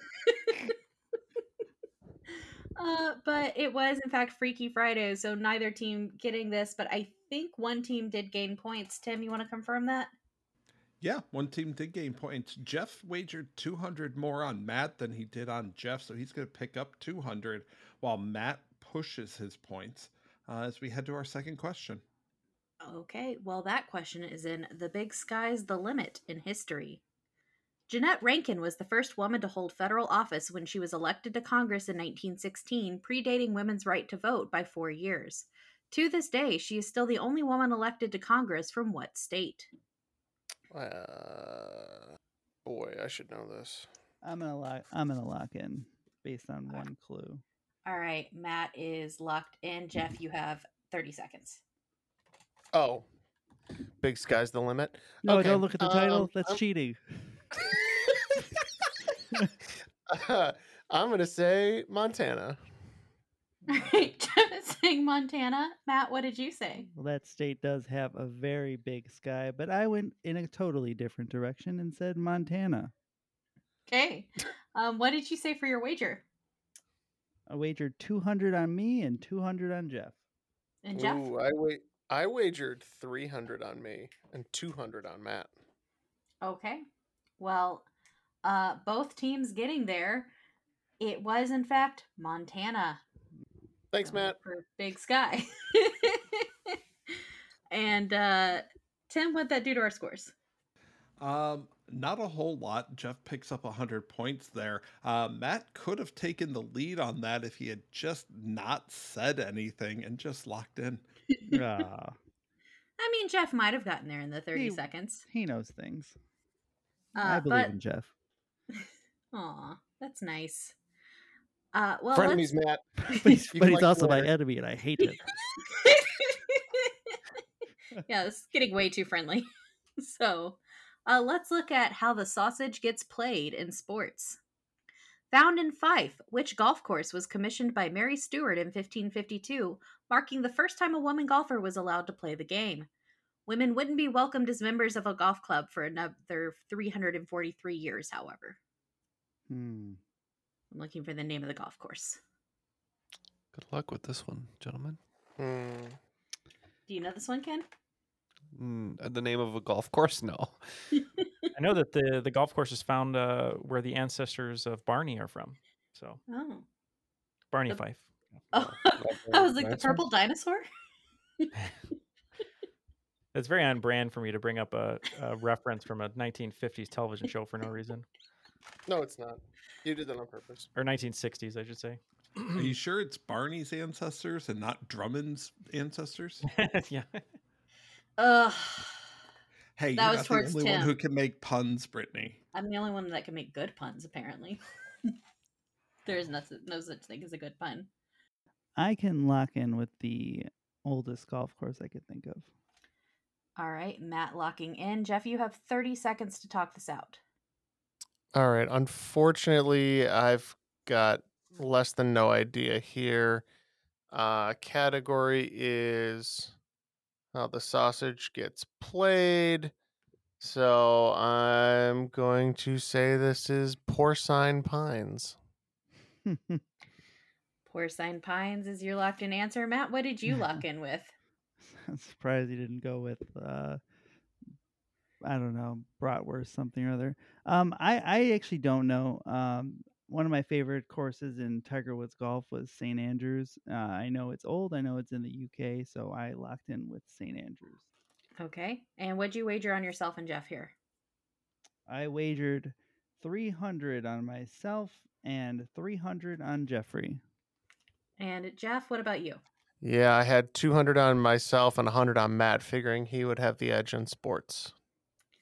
Well, Matt indeed had the edge because this golf course was St. Andrews Links. That's where the Mm. sausage part came in.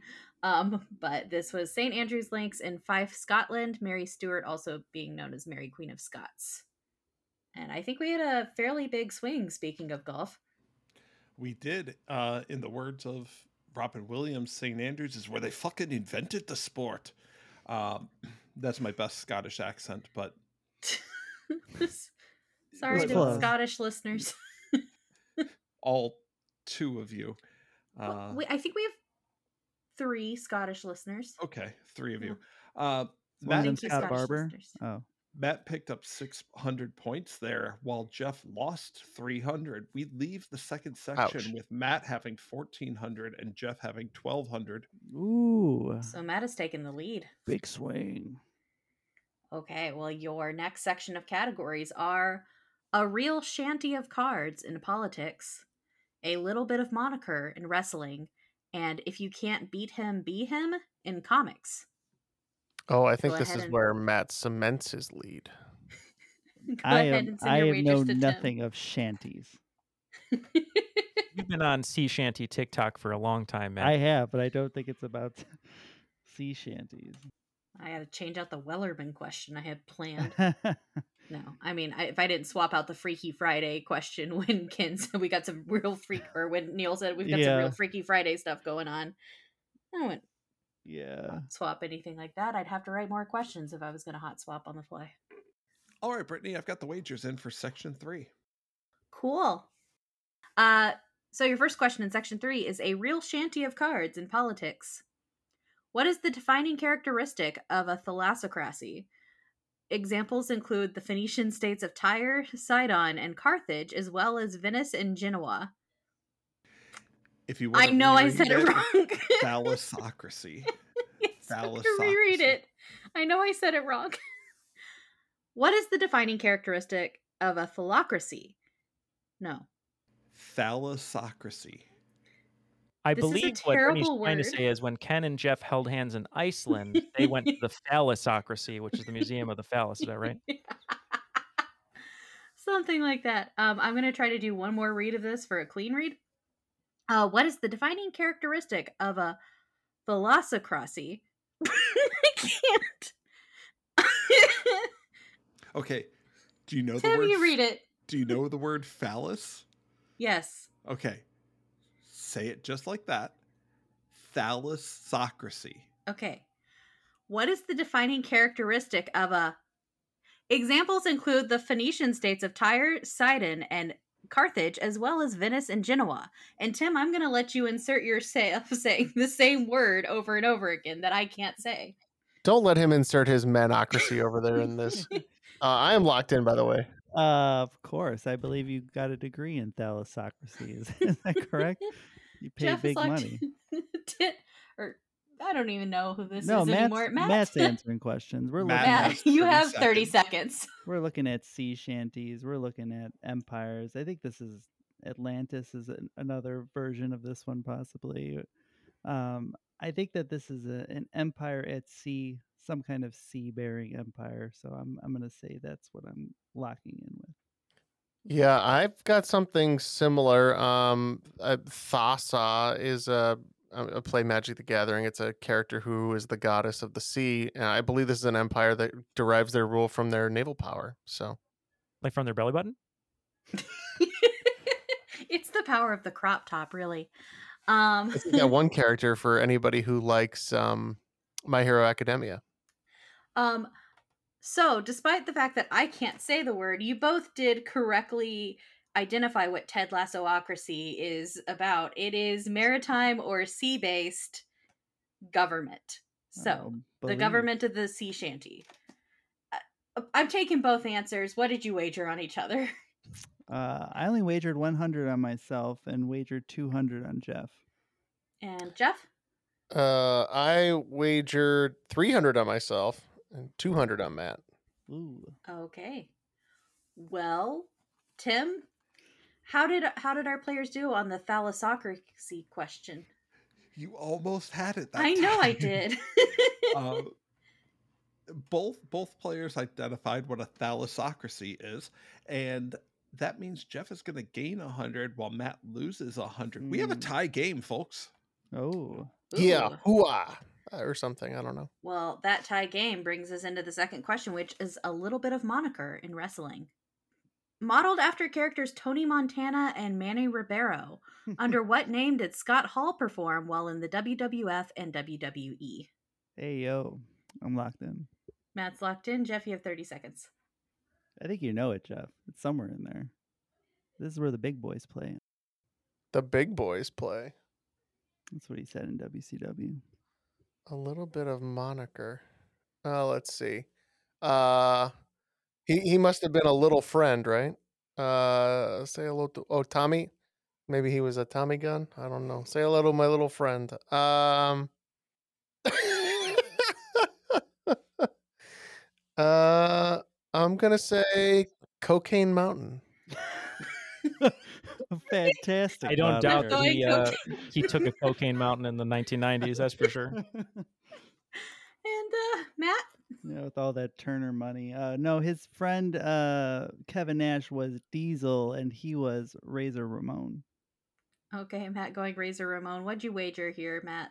300 on me and 300 for Jeff to not know it and say Cocaine Mountain instead. Well, And now that I think about it, that razor blade would have come in handy.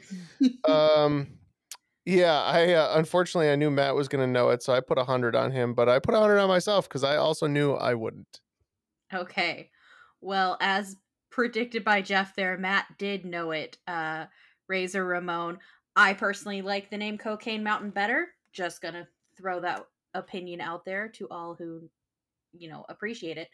But Tim, I would appreciate a score update. That was a perfect wager round for both players because they both accurately guessed how it was going to play. Uh, Matt's going to pick up 600 points here while Jeff is going to lose 200. Perfect round. I agree.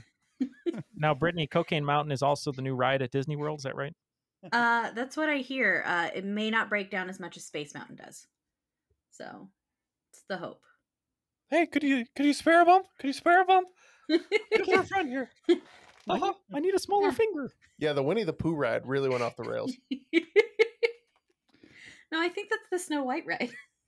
I thought that was the Mocha Dick ride. Well. There, there actually aren't seven dwarfs. It's like the woman on the plane that went viral. She just uh, assumes there's, uh, you know, imagine seven dwarfs, but Oh, they're actually not really that real. He is. Oh, are not they just like representatives of the different personality archetypes? Exactly. Yeah, that's it's pain and and anger and all that stuff. Yep. And of course, the ultimate one, Doc. That No emotion.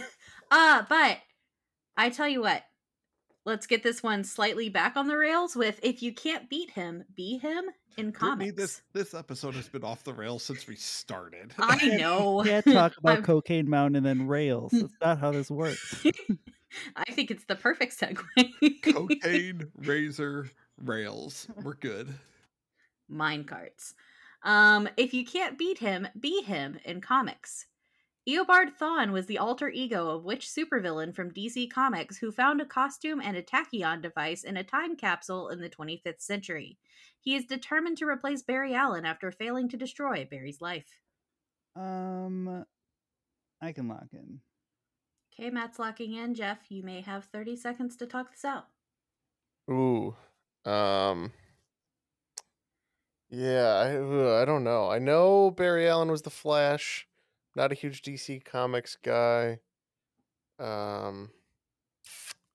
Huh. Yeah, I guess I'll just say uh, you know, Green Lantern. I don't know. Terrible Okay. movie, right? Terrible answer.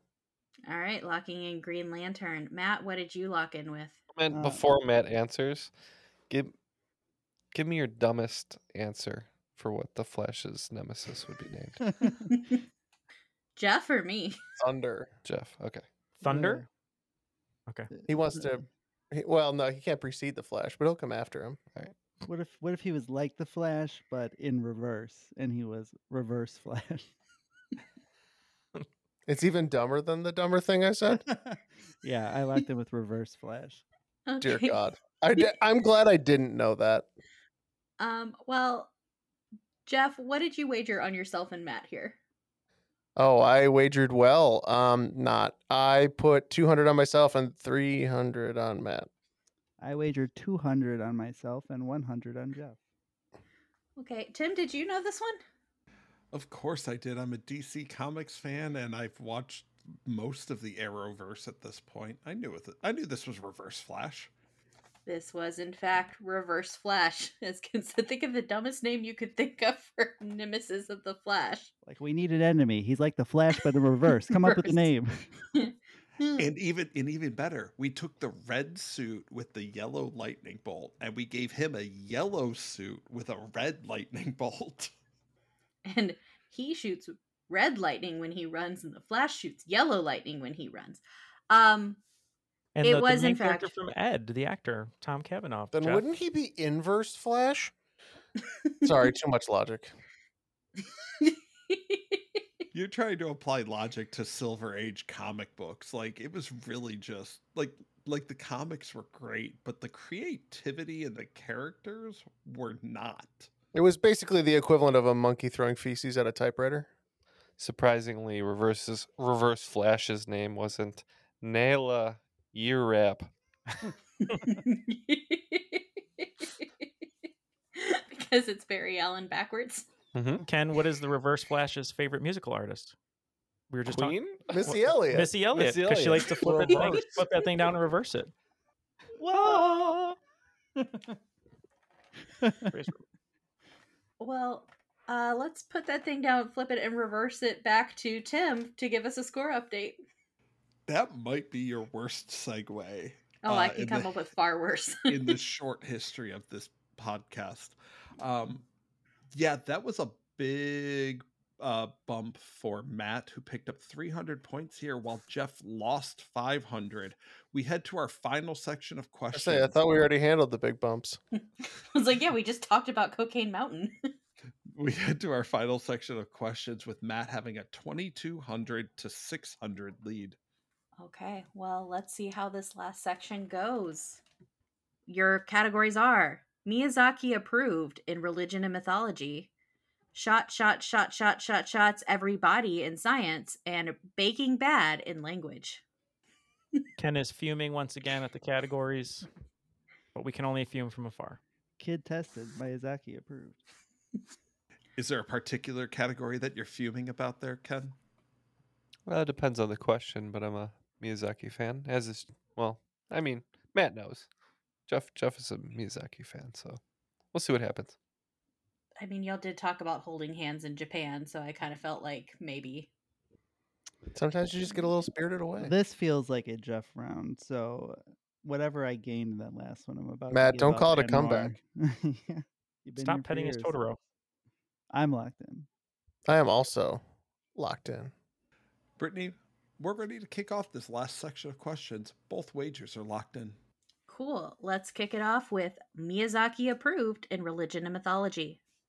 What word is used to denote deities, spirits, natural phenomena, holy powers, and more in the Japanese language and specifically the Shinto religion? I'm locked in. Ah, Jeff is locked in. Matt, you have 30 seconds. what word is used to denote deity, spirits, and natural phenomenon? Um, I'm sure that there's a word that I'm thinking of that I would know if that were something that I did know, but it's not. Uh, so I'm just stalling because I have no idea whatsoever. I'm gonna say Gengar, my favorite Pokemon. All right. Matt going with Gengar. Jeff, what did you go with and what was your thought process? Um, yeah, I I believe that this is a uh, kami, uh, is a spirit. So uh, my thought process was uh, I've heard it before, comes up a lot in Magic, uh, the Gathering, and um, yeah, I like uh, I like uh, Miyazaki, probably. All right. And what did you wager on yourself and Matt here? Oh, so I had two hundred on both of us. Okay. I had 100 on both of us. Okay. Well, this is in fact the word kami, um, spelled K A M I, and not like, you know, communists. But uh, kami, K A M I, is the word to denote deities, spirits, and natural phenomena. Specifically in Miyazaki, examples used were Spirited Away and Princess Mononoke. So, uh, but Tim, Jeff got that, Matt did not. What did that do to our scores? Yeah, Jeff closed the gap there, picking up 400 points, while Matt lost 200 points. Uh, it is now 2,000 to 1,000 in favor of Matt. Thanks, Tim. Uh, and that brings us to shot, shot, shot, shot, shot, shots. Everybody in science.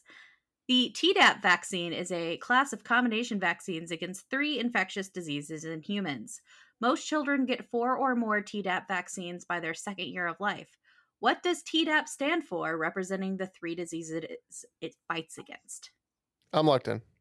Jeff is locked Oh, in. Matt, you have 30 man. seconds. What's the one I know? It's not this one. There's another vaccine you get that uh, MMR. That one I know. This one I don't know. Uh, I'm gonna say uh, polio, tuberculosis, and what's the DO? I'm gonna say uh, Ronnie James. the uh, holy diver is Do. Um, I actually I have no idea. Uh, dom- dementia and tuberculosis and polio. What is Tdap? T D A P? Oh, that, that would- changes. It doesn't. I'm blind also. Okay. Dementia. You're going tuberculosis, dementia, and polio? yeah. All right. Jeff, what did you lock in with? Yeah, I thought the the A was like a little A, meaning like and, because I thought this was uh like tetanus, diphtheria, and pertussis. Okay. And Matt, what did you wager here? Too much. Uh, I wagered 200 on me and 200 on Jeff. And Jeff? Hopefully, my 300 will pay off. I put a 100 on Matt. Okay. Well, the T, D, and P in Tdap stand for tetanus, diphtheria, and pertussis. So Hmm. Jeff getting that one correct. Also, we are pro vaccine here. And that means that we're going to have a very interesting final question because it is now 1600 to 1400. Matt has a slight lead and a lot of points left on the board with one question to go. Okay, so it does all come down to this Baking Bad, a language question. Also, sometimes known as a palette knife, what kitchen and lab utensil takes its name from the Latin word spatha, meaning broadsword? The word has been used in English since 1525, but the tool itself goes back to ancient Roman times. And lab utensil. That's interesting. Also, shout out to Aaron Mayers, who gave me this word to get me out of a wall that I was hitting while writing. Said he wanted a question on this. I'm gonna go ahead and lock in. Okay, Jeff is locked in. Matt, take 30 seconds and talk it out. So I'm kind of torn between spatula and scalpel, but I think one is a purely lab and one's purely kitchen. But I got nothing else. Spatha sounds like spatula. So I'm going to lose this game by saying spatula. All right, Matt saying spatula. Jeff, what did you come up with? Yet undecided whether you will win or lose this game, Matthew. Um, I too said spatula. Okay. And Jeff, what did you say for your wagers? So I wasn't going to be very confident with language, so I put 100 on myself and hoping that Matt wouldn't do very well, I put 300 on him. Mm, well, I hated the other category, so I said 300 for me, and I figured you Oh. knew science and mythology, so I wagered 300 on you. Yeah. This will not end well. Well, it depends on which player you are, I suppose. Uh, but Me. fair. Easy answer. Uh, so spatha is the base word. The word kind of more literally translates to little spatha because it is a spatula. Uh, Mm, so this is spatula. It is a slightly different shape in the lab, but you use it to like measure out, um, I almost said potion ingredients, but like different chemical powders and stuff when you're doing your measurements, and it's used as a primary lifting. It also is sometimes called a palette knife, especially when used in art capacities. So it is in fact a spatula. I love your clue of the Lil spatula there with the shots. Yeah. And um yeah, again, thank you to Aaron for asking for a question on spatulas when I was stuck. So, uh Tim, what did that do to the scores? Because we were very, very close going into this. We were very, very close. Um, unfortunately, Matt proved just a little too much. He pushed his points here while Jeff lost 200 due to wagering. We're going to finish with a final score of Matt with 1600 and Jeff with 1200 at the end of the game. Neal, could you uh, double check that for me? Because I'm pretty sure that that doesn't make sense. yeah, Neal, you followed how the wagers work, right? I know exactly how the wagers worked, and everything worked exactly as it should have, Jeff. That does bring us to the end of our game, and that means, Matt, you are our best frenemy for this week. Uh, you will be welcomed back to our tournament of frenemies happening soon. Uh, but Matt, before you go, we do want to give you the chance to plug anything you would like to plug, and we also just want to say thank you so much for being on today. Yeah, well, you know, you go out there and you give 110% and you want to play good. you know, you hope you play good. I think I played pretty good tonight. uh, uh, plugging, I, I guess I would plug Triviality, my podcast where we do trivia and we make jokes sometimes and we have a good time. Triviality, Triviality podcast at wherever you get. Look at the man you gave the championship belt to here, Tim and, Tim and Brittany. Well, uh, thank you for that shout out. Our runner up today is Jeff. Jeff, you are welcome back anytime. We do want to give you a chance to shout out anything you would like to shout out before you go. Yeah, first uh, I want to say no one ever said it was going to be easy. Um, but uh, you know, I, I'm pretty uh, happy. Uh, thank you for letting us on today's episode. Um, hopefully, this will be a good one for you. Um, yeah, I'm, I'm not going to plug anything different. Um, Matt and and the other gentlemen uh, who are here with me in the studio are, are wonderful co-hosts, and uh, grateful that uh, we get to do one of the things that we love on a weekly basis. So, uh, yeah, thanks. Of course. And uh, speaking of the wonderful gentleman in the studio with you, Neal, we want to give you a chance to plug anything you would like to plug. And also thank you for being here and especially with handling the tech stuff from your side. Well, thank you so much uh, for having me and having all of us. It was such a fun time uh, to experience uh, the rule breaking tendencies of the Crabman, Tim, uh, and all the great categories he wrote and all the great question reading you had. Brittany. Um, yeah, no. If uh, if you're interested in uh, some books, uh, my first book was released last year. It's called Being Patrick Swayze. It's a, a, comedic tribute to Patrick Swayze. If you like pop culture books, I think it's on sale right now for like three dollars and ninety six cents. So scoop it up on Amazon. Uh, uh, but my new book is coming out September nineteenth. Uh, it's called Behind the Screens. And it is a book all about TV shows and the floor plans that made them famous. And yeah, we are super excited about that book coming out um, yeah, as everyone else said, follow Triviality and um, and make sure you know you support uh, Tim and Brittany and, and, this show. It's a great format and uh, really great people behind it. So make sure you show them all your love and, and help them grow, just like you helped us grow uh, for the last six years. Oh well, thank you so much. Um, and last but certainly not least, Ken, uh, if you want to shout out anything, you are more than welcome to. You're also more than welcome to come back anytime, Neal. You as well, and thank you just again so much for being on today. I'm just here so I don't get fined. oh, thank you guys. It was a really fun time. Thank you. You're welcome. Um, anything you have you would like to plug aside from anything that's been plugged so far? Uh, check check out my band uh, Rocket Rocket Miner.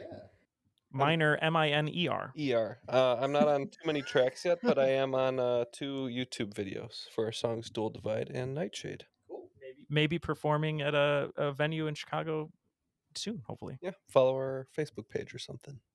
I'll make sure to get those those links for you in the show notes. Well, um, Tim, before I do our wrap up, is there anything you would like to add or shout out? Um, nothing in particular. This episode was a ton of fun. Um, I think the four of you should be on every one of our episodes because obviously after six years, your chemistry is impeccable, and this has been a ton, a ton of fun. And mostly Jeff's chemistry; he's the best at it. So eventually, I hope you. to I'm get up to Chicago and maybe meet some or all of you. Um, well, Matt, I guess not. Not me. Uh, I will be there. but but yeah, I I really appreciate you guys coming on. Um, I know it's been a long day, so I won't keep you guys any longer. No, we had a blast. Thank you so much for the compliments too. It's uh, it's nice to know that there's no, more trivia shows on the way with with newer formats, and uh, we're going to be the ones with the the walkers with the tennis balls on the bottom when the young whippersnappers come and uh, knock us over. What do you mean, Neal trying to steal the outro. He's so used to it. All right, totally for Neal. Jeff, and Ken. no, it's totally fine. Uh, I just wanted to say to any of our listeners who don't already, please go listen to uh, Triviality. They are fantastic over there and um, always a great time, at least for me personally, listening because I'm always crying, laughing, which is what happened today. So it's true to life. And we should hang out sometime, except Matt, who's not here anymore. But since we do live in relatively the same area, I guess we could hang out at some point. Maybe catch you at one of the Liquid Kourage games sometime. Mhm. Um, but that will do it for he- for us here at Frenemy Trivia. Please be sure to follow us at Frenemy Trivia on X and Instagram. You can also find our sister shows, The Pub Trivia Experience and Boozy Bracketology, on your favorite podcast app. If you're interested in joining us on Discord or Facebook or supporting us on Patreon, check out all of our links at ptebb.com. Uh, if you cannot support us financially, we totally understand. Times are tough, but you can still support us by subscribing to us on your favorite podcasting app and leaving us a five star review there or your least favorite podcasting app because we're there too. So for Frenemy Trivia, I've been Brittany. I've been Tim. I've I've been Jeff. I've been Neal. I was and still am Ken. I continue to be Matt. and we will see you next week.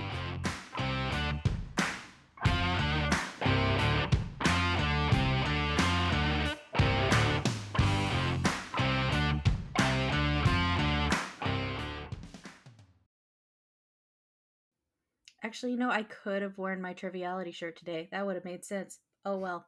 You get the have the day you deserve shirt instead. What's So- triviality? Do we have a show? Is that what this is? Triviality. Have the day you deserve. No, I think Oh. that's the official motto of Liquid Kourage. Uh, that's Uh, I thought the motto of Liquid Kourage was send feet pics. Whatever pays the bills.